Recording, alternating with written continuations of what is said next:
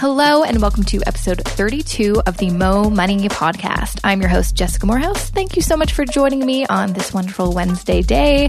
And thank you so much to those of you who have left me some really cool iTunes reviews. I read them over the holiday break, and they really, really made my holiday. Um, and because you're awesome and left me a review, I'm going to give you guys or girls a special shout out at the end of this episode. So make sure to check out the whole episode. Or if you want, you just skip to the end, whatever, do what you got to do. But I'm going to give a shout out to you. And if you want to get a shout out on a future episode, make sure to leave me an iTunes review. I am very excited to introduce my next guest. I actually met her this past fall at the Canadian Personal Finance Conference. Her name is Robin Taub. She's a financial consultant, a public speaker, and she's also the author of the book a parent's guide to raising money smart kids. Part of the reason I really want to have her on the show because I thought that would be such a great topic to talk about raising kids, teaching them about personal finance, something that I don't think we all necessarily think about when we think about having a family, but super, super important. So without further ado, here's the show. Thank you, Robin, for joining me on the show today. I really appreciate it. Welcome. Very excited to be here. Great. Um, it was so nice uh, meeting you and listening to you speak at the Canadian Personal Finance Conference this year. And so I'm super excited that you're on the show because I am super interested because you are an expert when it comes to finance, but also specifically personal finance in terms of, you know, family and kids, which is something that uh, I haven't really, you know, I don't have kids, so I haven't really thought too much about in my life, but I think that's your book, uh, A Parent's Guide to Raising Money Smart Kids, is something that, uh, you know, I just kind of skimmed through before just looking at lots of the chapters. I'm like, I think everyone should read this book. yes, I do too, actually. Yeah. um, yeah, I'm like, I really wish kind of my parents had something like this. And I definitely know I'm going to take some lessons like this when I do eventually plan to start a family. I'm still in the planning to start a family, right. not, you know, far off from now, but you have some really great tips. But before we kind of jump into that, I want to get a little bit of an idea of who you are. How did you get started in uh, the finance world? So um, I went to university in Toronto and I did my BCom mm-hmm. and um, at U of T, and I right after I graduated, I went into what at the time what was the CA program, so the Chartered Accountancy program, and uh, I always liked numbers, analysis, finance, that kind of stuff. And I like mm-hmm. the idea of getting a professional designation. So I went to work for one of the big firms at the time, which was KPMG. Mm-hmm. And I spent a number of years in public accounting. Um, I ended up working as a specialist in income tax. But when I decided that that wasn't where I wanted my career to go, um, I left public accounting and worked at one of the clients I had worked on uh, as an in house VP finance and administration. So I did that for a little while. And then I worked on the trading floor at Citibank Canada in structured finance, which was derivatives marketing and sales. Mm-hmm. And so I had a lot of different ex- experiences professionally. And, um, I have two children myself, and my kids are now in university. They're 18 and 20. And mm-hmm. because I was you know, an accountant and a finance person, I always felt really comfortable in the area of money and talking to them about money and um, teaching them about money. But uh, a lot of parents don't feel that way. Uh, either they feel like they don't have the knowledge or the time, or they're not good at it themselves. So um, long story short, CPA Canada, which is the governing body for accountants in this country, they decided that they wanted to um, do something to help Canadians become more financially literate. Mm-hmm. And a lot of organizations felt that financial literacy was important, especially after the financial crisis in 2008. Um, you know, they just wanted Canadians to um, have the knowledge, skills, and confidence to make responsible financial decisions throughout their lives. And a lot of Canadians didn't feel well equipped to do that. So mm-hmm. CPA Canada did some research, and what they found was that um, 78 percent of parents surveyed had tried to teach their kids about money, and of those, two thirds didn't feel that they had been particularly successful, and more than half didn't even know what information they needed. So wow. they decided they wanted to focus their first uh, financial literacy efforts on children or on parents and helping parents mm-hmm. teach their kids. Mm-hmm. So they um, they approached me about writing this guide to help parents teach their kids about money. And again, because I um, I had kids myself and I was working in financial literacy, um, you know. I had a couple of clients that I was creating content for, and um, I felt that this was an interesting project. Um, mm-hmm. And even though I had never written a book before, um, and had never really thought about writing a book, mm-hmm. it was it sounded like a great challenge, and it sounded like a very worthwhile uh, project, as I said, because so many parents needed help with this, and this was an area where I felt really comfortable mm-hmm. myself. Mm-hmm. Absolutely. And what I really like about this book in particular is, um, I mean, there's a lot of finance books out there and I've, I've read a ton of them, but this is, it's very simple. It's, you know, this is what you do. And I like that you break it down by age. Mm-hmm. So it's not just kind of a blanket. If you, if you have kids, this is what you should talk to them about because, you know, kids at different stages in their lives when they're you know a, you know a young child or mm. a preteen or a teenager there's different things that you need to teach them so i was thinking maybe we can kind of start off with um, you know what kind of tips or advice you would give parents or people that are thinking about eventually starting a family um, mm-hmm. when dealing with younger kids because that's something that you know even me i'm like huh do you I money wasn't really a concept in my brain when I was very young. I had a little idea about it just mm-hmm. from, you know, getting you know, a little bit of money for my birthday or whatever and buying some candy, but that's kind of it. So mm. what kind of things would you teach someone in kind of that age range? So the young kid, I mean, the, as you mentioned, the book is divided into four. Well, there's five chapters. The mm-hmm. first chapter really focuses on parents and how important it is for them to be good financial role models for their kids. And the best way to be a good financial role model is to try and get your own financial house in order so you can lead mm-hmm. by example. So that's really how I set the stage. And then I do focus a chapter for each age category, starting with young kids, five to eight, sort of, then preteens, teens, and young adults. So the age category that you just asked me about, the young mm-hmm. kids, um, really with them, I mean, with all stages, you want to make sure the information you're share- sharing is age appropriate mm-hmm. and relevant. And relatable for them. So at this age, you know, they're really they're quite young. Some may have expressed an interest in money. They may start asking questions. Uh, they may actually start asking for things, especially if they've started going to you know preschool or daycare and they're around kids, other kids with stuff. Mm-hmm. That might spark an interest. But um, at this age you want to make it fun so i you know i tell parents that they can play counting games with coins and bills because in canada mm-hmm. our money's actually kind of cool.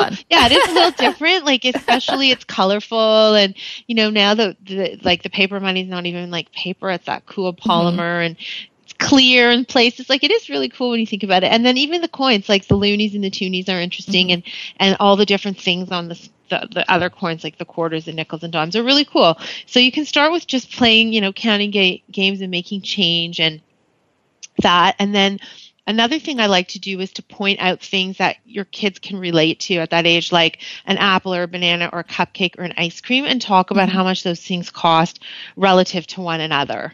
And then, like, how many of these types of coins would it take to buy that? So they get a feel for you know what value you get for money and relative value but always in terms that they can relate to and that are from their own world i like that i, I think it's also really just a great idea to be so open about money kind yeah. of right away and not wait until they're a teenager to like okay now we're going to talk about money because sometimes yes you know it's a bit harder to get into that um, at that age or even i mean i know people my age that are just starting to get into it and it's it's not easier the later you start. Well, that's the whole idea is to start early um, mm-hmm. and lay this foundation because the concepts are pretty much the same.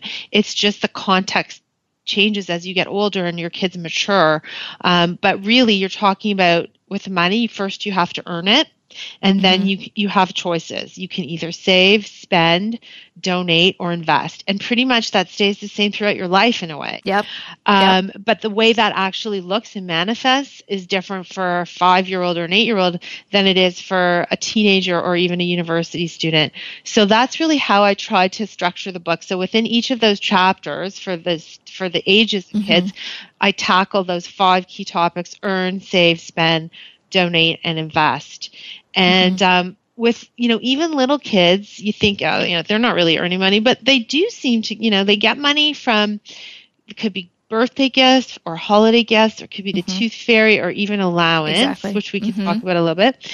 Yes. So like as soon as they have some money of their own, then they're it's a good time to talk about those different choices. And one tool that I like to share with to tell parents about is this multi-slotted piggy bank that I have seen. And it's just like a regular looking piggy bank, but instead of one big compartment, it has four compartments and you know, for save, spend, share, and invest. And it just makes those choices very tangible at that age. That's actually a really smart idea. I've never heard of something like that. I wish I, like I had, idea. Yeah, I wish I had created it. Believe me, it's great. You can buy them at Mastermind. Every every time I speak to parents, I bring I bought one and I bring it with, and it's like a bright red clear piggy bank. And, and the first question when I take questions is always, "Where can I get that piggy bank?" so you can get it at that. Mastermind, and it is and it's a great gift. Like it's a really cool little little tool. Yeah. Okay. So we kind of covered young kids. For the next group, is that the preteens? Yeah. So preteens would be kind of like nine to 12 ish. Mm-hmm. And so at that point, they're not really earning, they're earning a bit more as the, uh, you know, compared to being a young child. Yeah, like maybe you just maybe but, odd jobs or you know, like snow shoveling, dog walking, babysitting type exactly. Jobs. Yeah, yeah, and I know for myself, yeah, when I was a preteen, that was kind of my first experience with money and even even babysitting. Like I remember taking the babysitting course and being really, you know, thinking of it like as a oh, I'm, I'm starting a business yeah. kind of thing, and you have to figure out your rates and know. you know what are you going to do with the money. It's it's kind of an interesting thing, and it was something Great that intro. I kind of just Mm-hmm. Exactly. It's a great intro. I always, yeah, babysitting is the best, I think, for preteens. So, yeah. Um, what do you kind of focus more on for that age range? Is it more you know, okay, you are kind of getting more money. What should you do with it? Yeah, well, again, you still have the same four choices, but at this stage, you know, I, I can't imagine too many 12 year olds, well, maybe some, but, you know, still using piggy banks. Like at that stage, yeah. um, you know, you're probably going to go to the bank and open up a youth account. Mm-hmm, and, you mm-hmm. know, that's a special type of bank account for young savers where, um, you know, they can earn a, t- a little bit of interest on their deposits, but there's also no fees on those accounts. Mm-hmm. And they get a debit card. So that can be a really, you know, exciting kind of rite of passage for like an older preteen. Mm-hmm. And it teaches them about you know about you know why the what the bank does and what it has to offer versus keeping your money at home in a piggy bank. So you can talk about security and safety and the convenience of using you know a debit card and that kind of those types of things can be teachable moments at that age. Um, mm-hmm. But I'll, also at this age, they are sort of getting out in the world a little bit on their own, especially mm-hmm. a 12 year old, maybe grade seven. They might go out for lunch once a week. Yeah. Uh, they're spending more time with their friends and stuff. So it's, you know, these, this is the stage where it's important for them to um, have some money of their own so they understand, like, when they're spending what it feels like to spend money. Um, you know, it's really easy to spend other people's money, but when it's your own, whether you've received it through an allowance or through you know earning it it's still a lot harder to spend when you've worked hard for it um, mm-hmm. so that is that is a you know critical stage where they're out doing more things.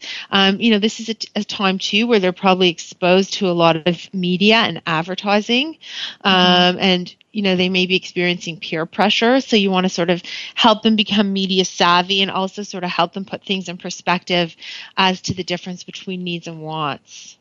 No, that's a good point yeah. you bring up because I just like had a flashback to me as a preteen and um, starting to, you know, be at school and middle school and see that, you know, people started wearing different types of clothes right. and you kind of like, oh, you know, there's, I remember like back when I was in middle school, which is, you know, a while ago, obviously, mm-hmm. but, you know, the, the, in, jean was uh, flared jeans, and uh, and everyone's like, oh, you know, I remember talking to mom. I'm like, I need flared jeans. They're the cool jeans to have. And mom's like, no, they're a trend. They're gonna go away, and they didn't. They lasted like 15 years.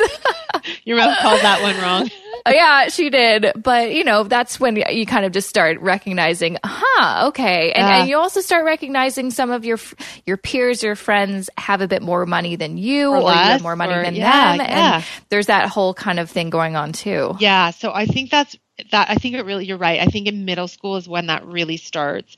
So mm-hmm. I think the whole needs versus wants conversation is really really crucial. So, you know, needs being the must-haves for survival like food and shelter and, you know, nutritious food and then wants being the nice to haves, uh, mm-hmm. you know, going out with your friends or going out to eat or you know, fashionable clothes or like you said the latest sort of trendy jeans.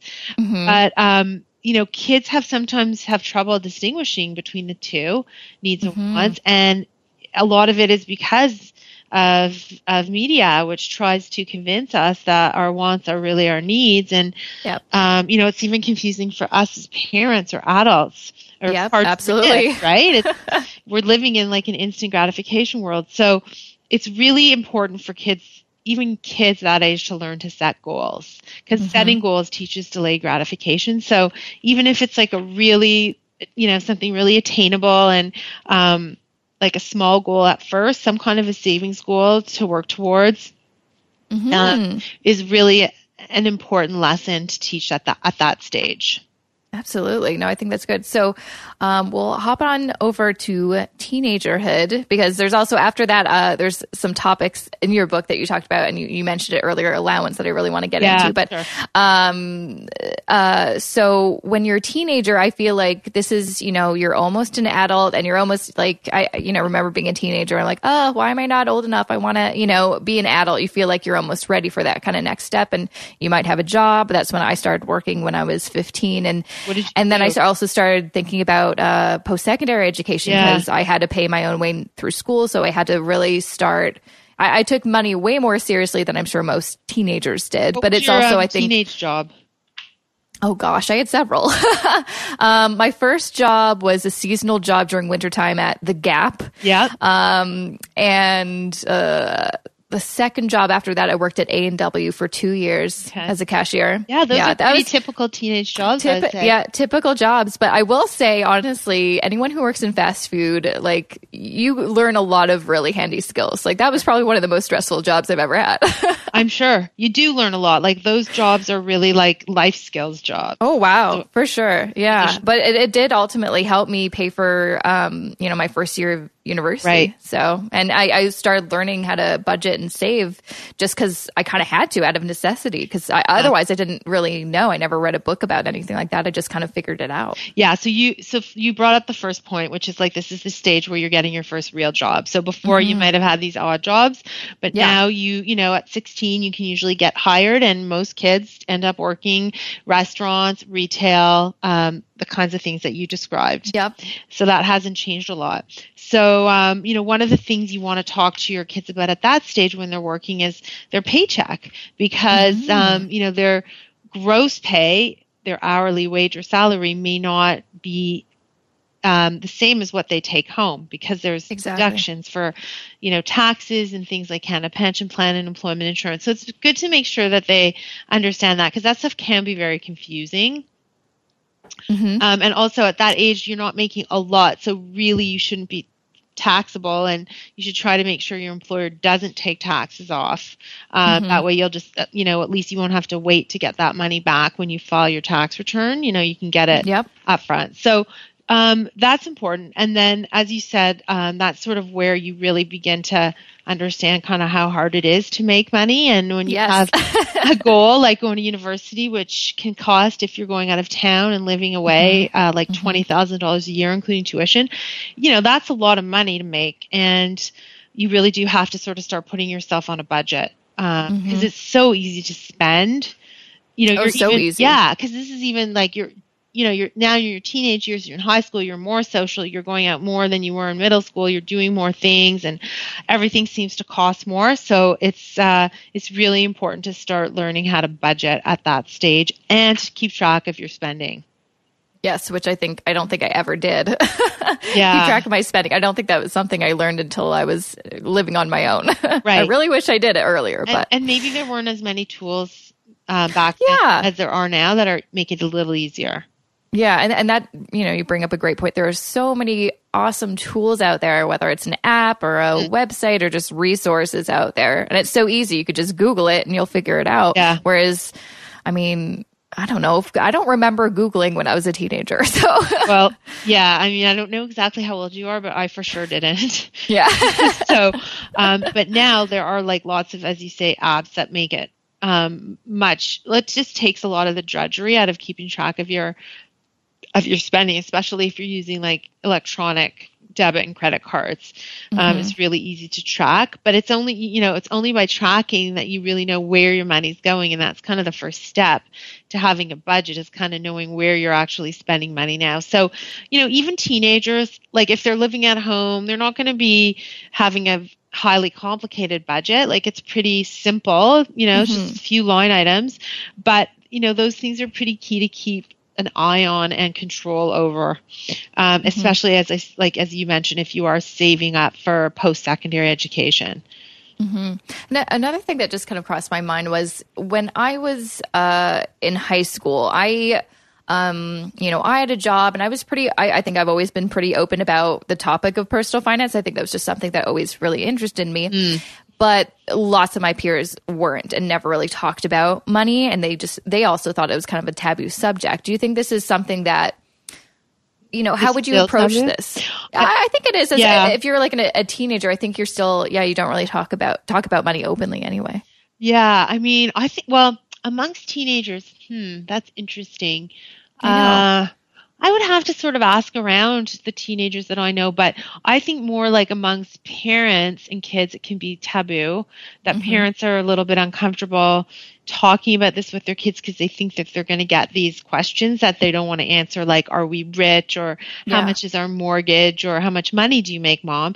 So, Mm-hmm. you know, and then if you, you know, if you feel like you're not doing well, uh, personally with the way you're managing your money, it's something you probably don't want to talk about. You want to avoid Yeah. talking about.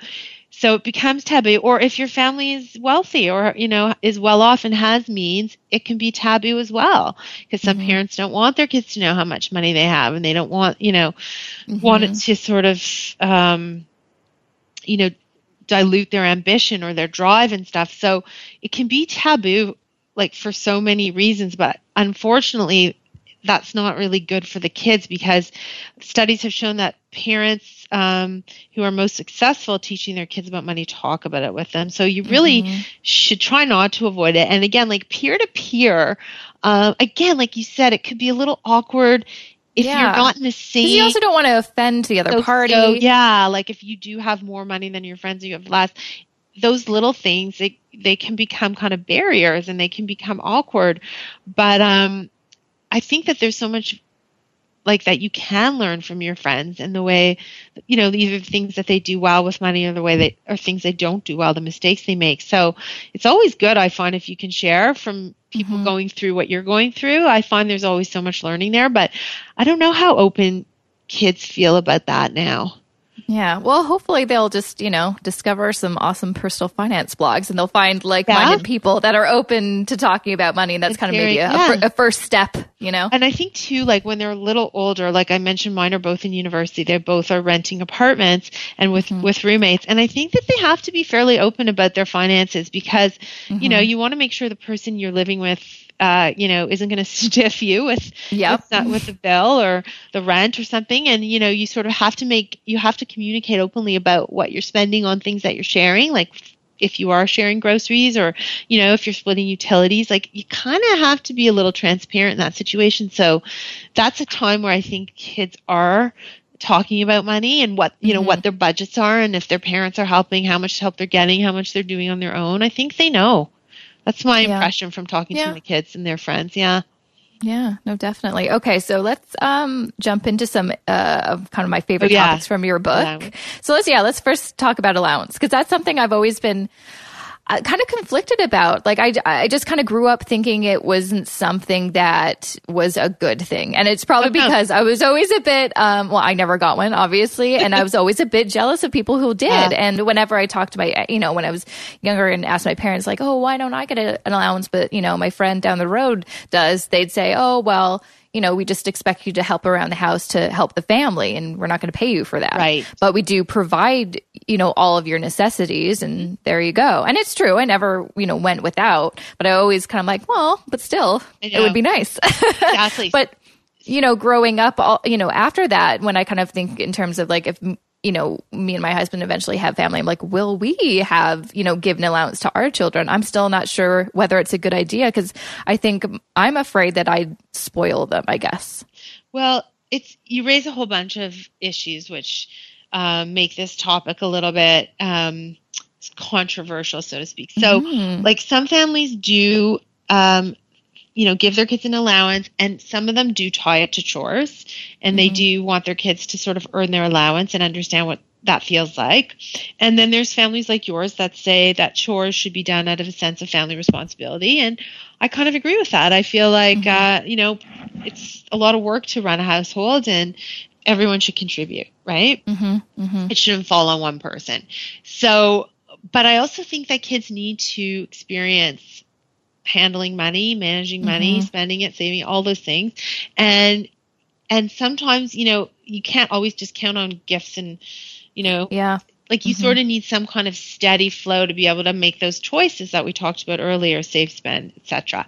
So mm-hmm. I feel like an allowance really is a great money management tool. It doesn't have to be a lot, and you mm-hmm. can still leave open the door to uh, your kids um, doing extra paid chores for money, whether for you or for neighbors, if you want mm-hmm. them to earn it.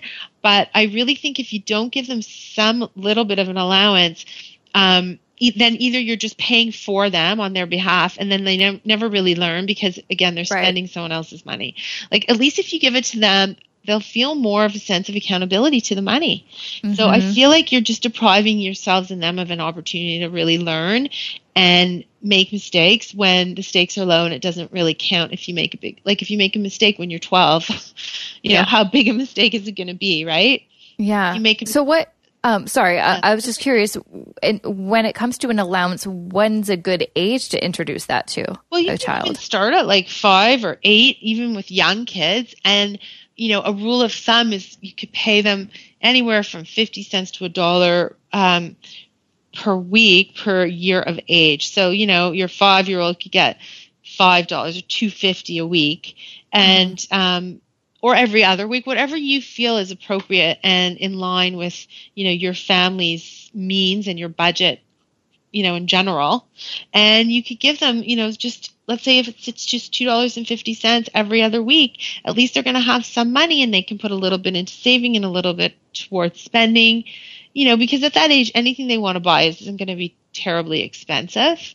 Mm-hmm. So it can add up. And, um, you know, it's once they get older that the allowance really needs to be based on a budget and what they're actually and, spending. And when, you know, say you, um, I'm kind of just like, okay, what if I have a kid and then, you know, we introduce the allowance and then at a certain point, we're like, we don't want to do this anymore as yeah. parents. I feel like you almost can't do that unless, you know, it's like, well, you're old enough, you're a teenager, you have your own job. So that's how you're going to make your money. Is that kind of a, yeah, the transition period? I think so. Because, I mean, I think at that point, you really do have to sit down with your kids because some parents will kind of cut them off once they're old enough to work and say, like, you know, you're on your own. Um, I mean, most of the parents I talk to are still give, you know, they are sort of making sure their kids aren't going without and mm-hmm. but there's like the difference again between needs and wants so i think at that stage if your kid if they have a lot of demands and want a lot of things i think sometimes parents just say you know what i'm giving you this and that's it and anything beyond that you're going to mm-hmm. have to work for that Mm-hmm, mm-hmm.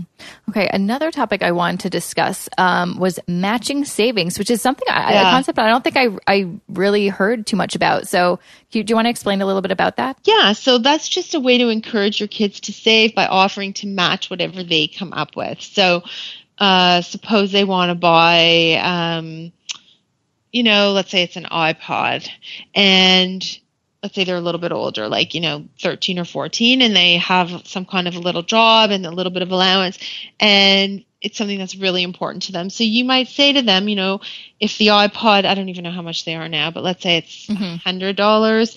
Uh, you know, if you can come out Mhm. with fifty dollars, then you know we would be prepared to match the the that fifty dollars with another fifty to help you come up with the money you need for your goal. So Okay. it's just like the way in in you know with in the workplace that um, a lot of employees offer matching Mhm. programs for savings or for RSP and that kind of thing. So it's just that opportunity to take advantage of kind of free money. Yeah. You know, I like that. yeah, actually. like it's yeah. hard to turn. You know, nobody wants to turn down free money, and it's just a good way. If your kid's having trouble, you know, making it happen, that might just be the thing that pushes them to Mm-hmm. Yeah. No, I think that's a really, you know, interesting tactic to Mhm. motivate. hmm Um, another thing that uh, was mentioned in your book was something called SMART goals. hmm So I I thought uh, it's an acronym, obviously, Yes. but uh, so what are SMART goals? So SMART goals are specific, measurable, achievable, realistic, and time framed. And I didn't make this up. This is a, a framework that's out there.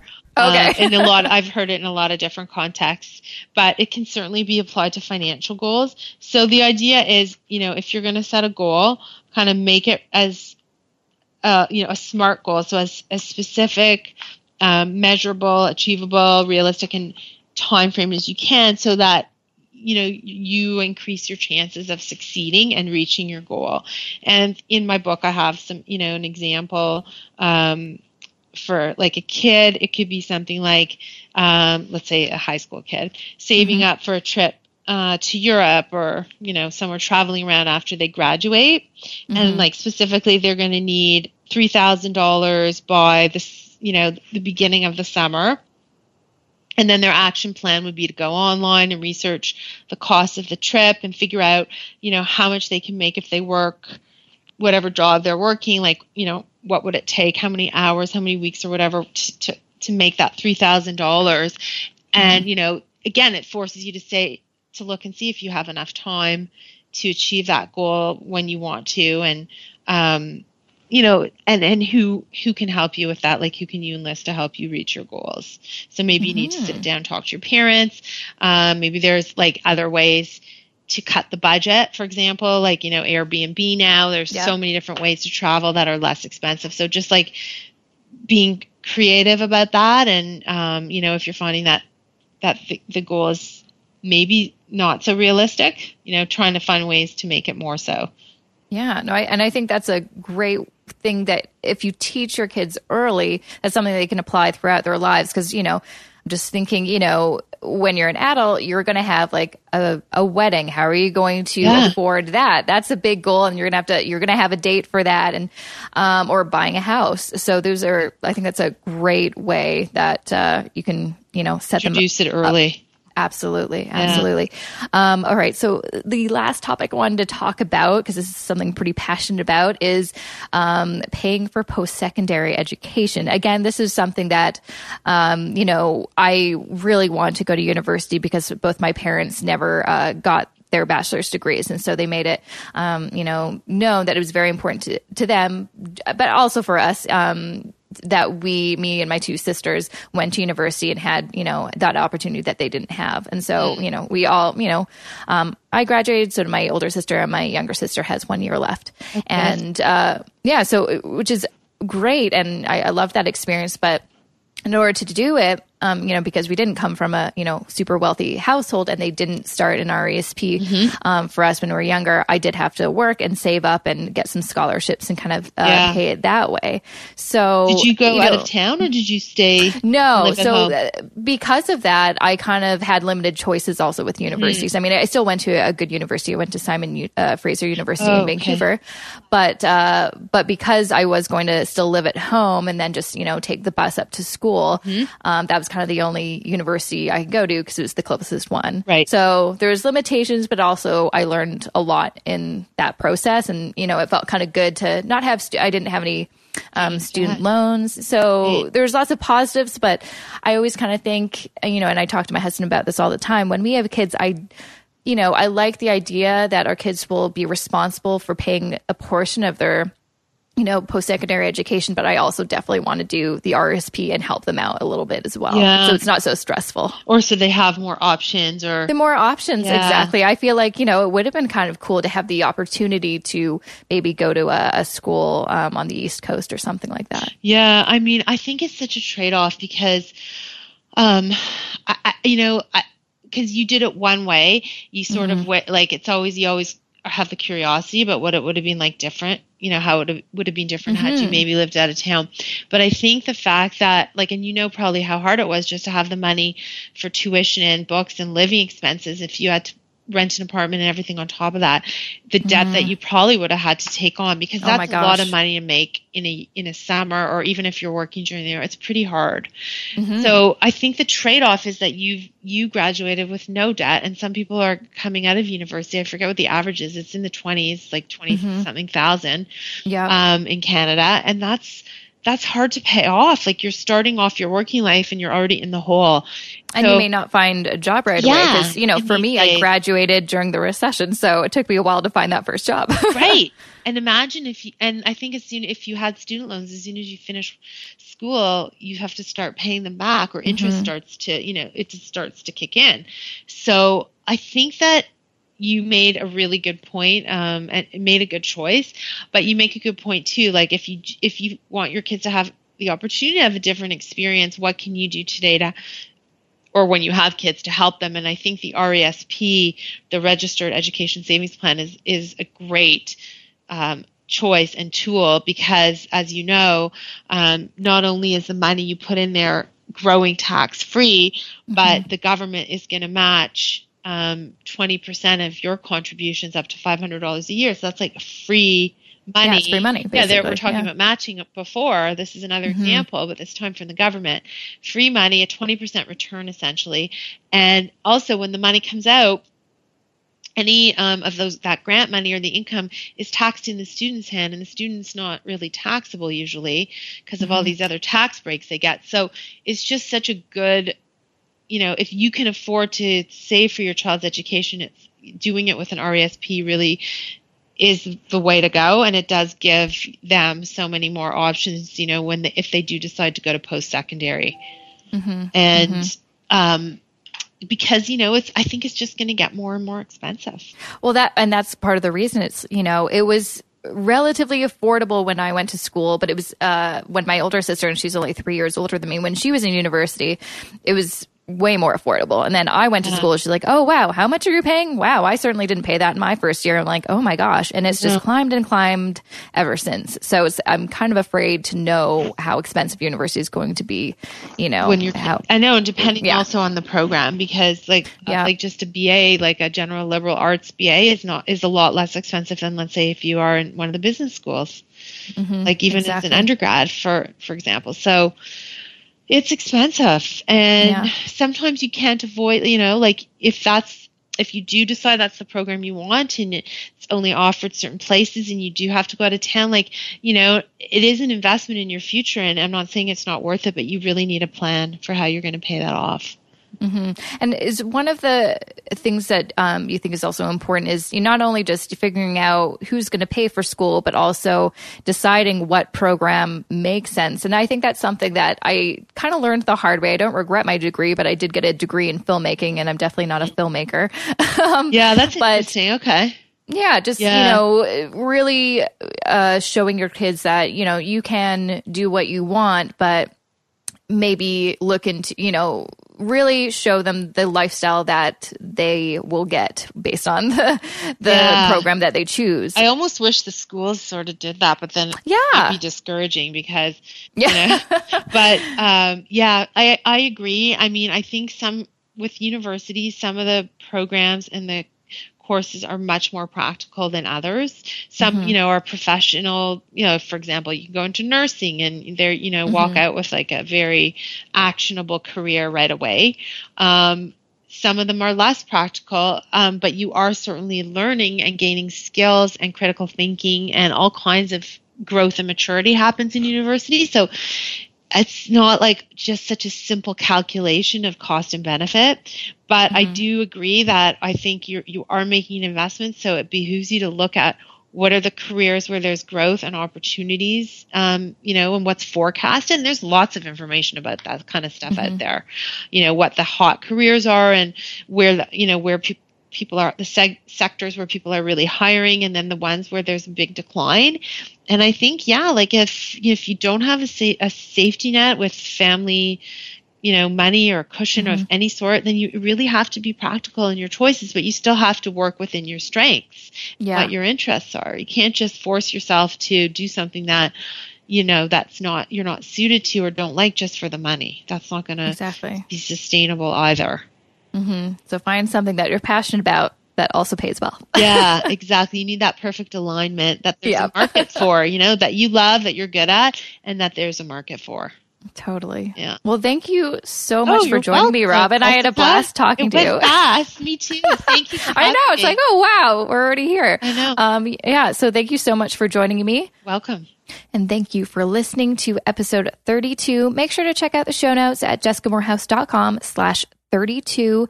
And if you haven't already, check out my new website. I redesigned it over the holiday break and I'm pretty proud of it. JessicaMoorhouse.com. All right, now for those iTunes shout outs. The first one is from Guziki, and uh, they say this podcast is a great resource for Canadian specific personal finance. I'm finding out about so many new authors and bloggers that are enriching my life. The interviews are easy and fun to listen to. Keep it up. Well, thank you so much. Next one is from SJ, the Great One. Awesome podcast. Jessica does an amazing job getting new and exciting topics each week. I look forward to each episode. They keep my company, keep me company on my long drives for work. Awesome. Love to hear that. Uh, I got another one from Arethe. Uh, fun to listen to, worth being on a list to listen to at work, good advice and shared experiences. Haven't heard anything groundbreaking, but still a thumbs up. Well, you can't win them all, can you?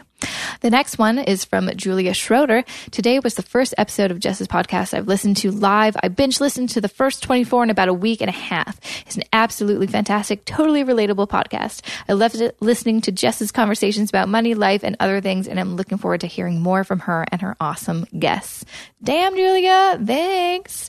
And one last one to wrap it up from Allison Lee 03. You have to subscribe. Following Jessica's financial advice has helped me achieve huge financial goals in my life. So excited for a podcast now. Every episode is awesome, informative, interesting, entertaining, and inspiring. Can't wait for more.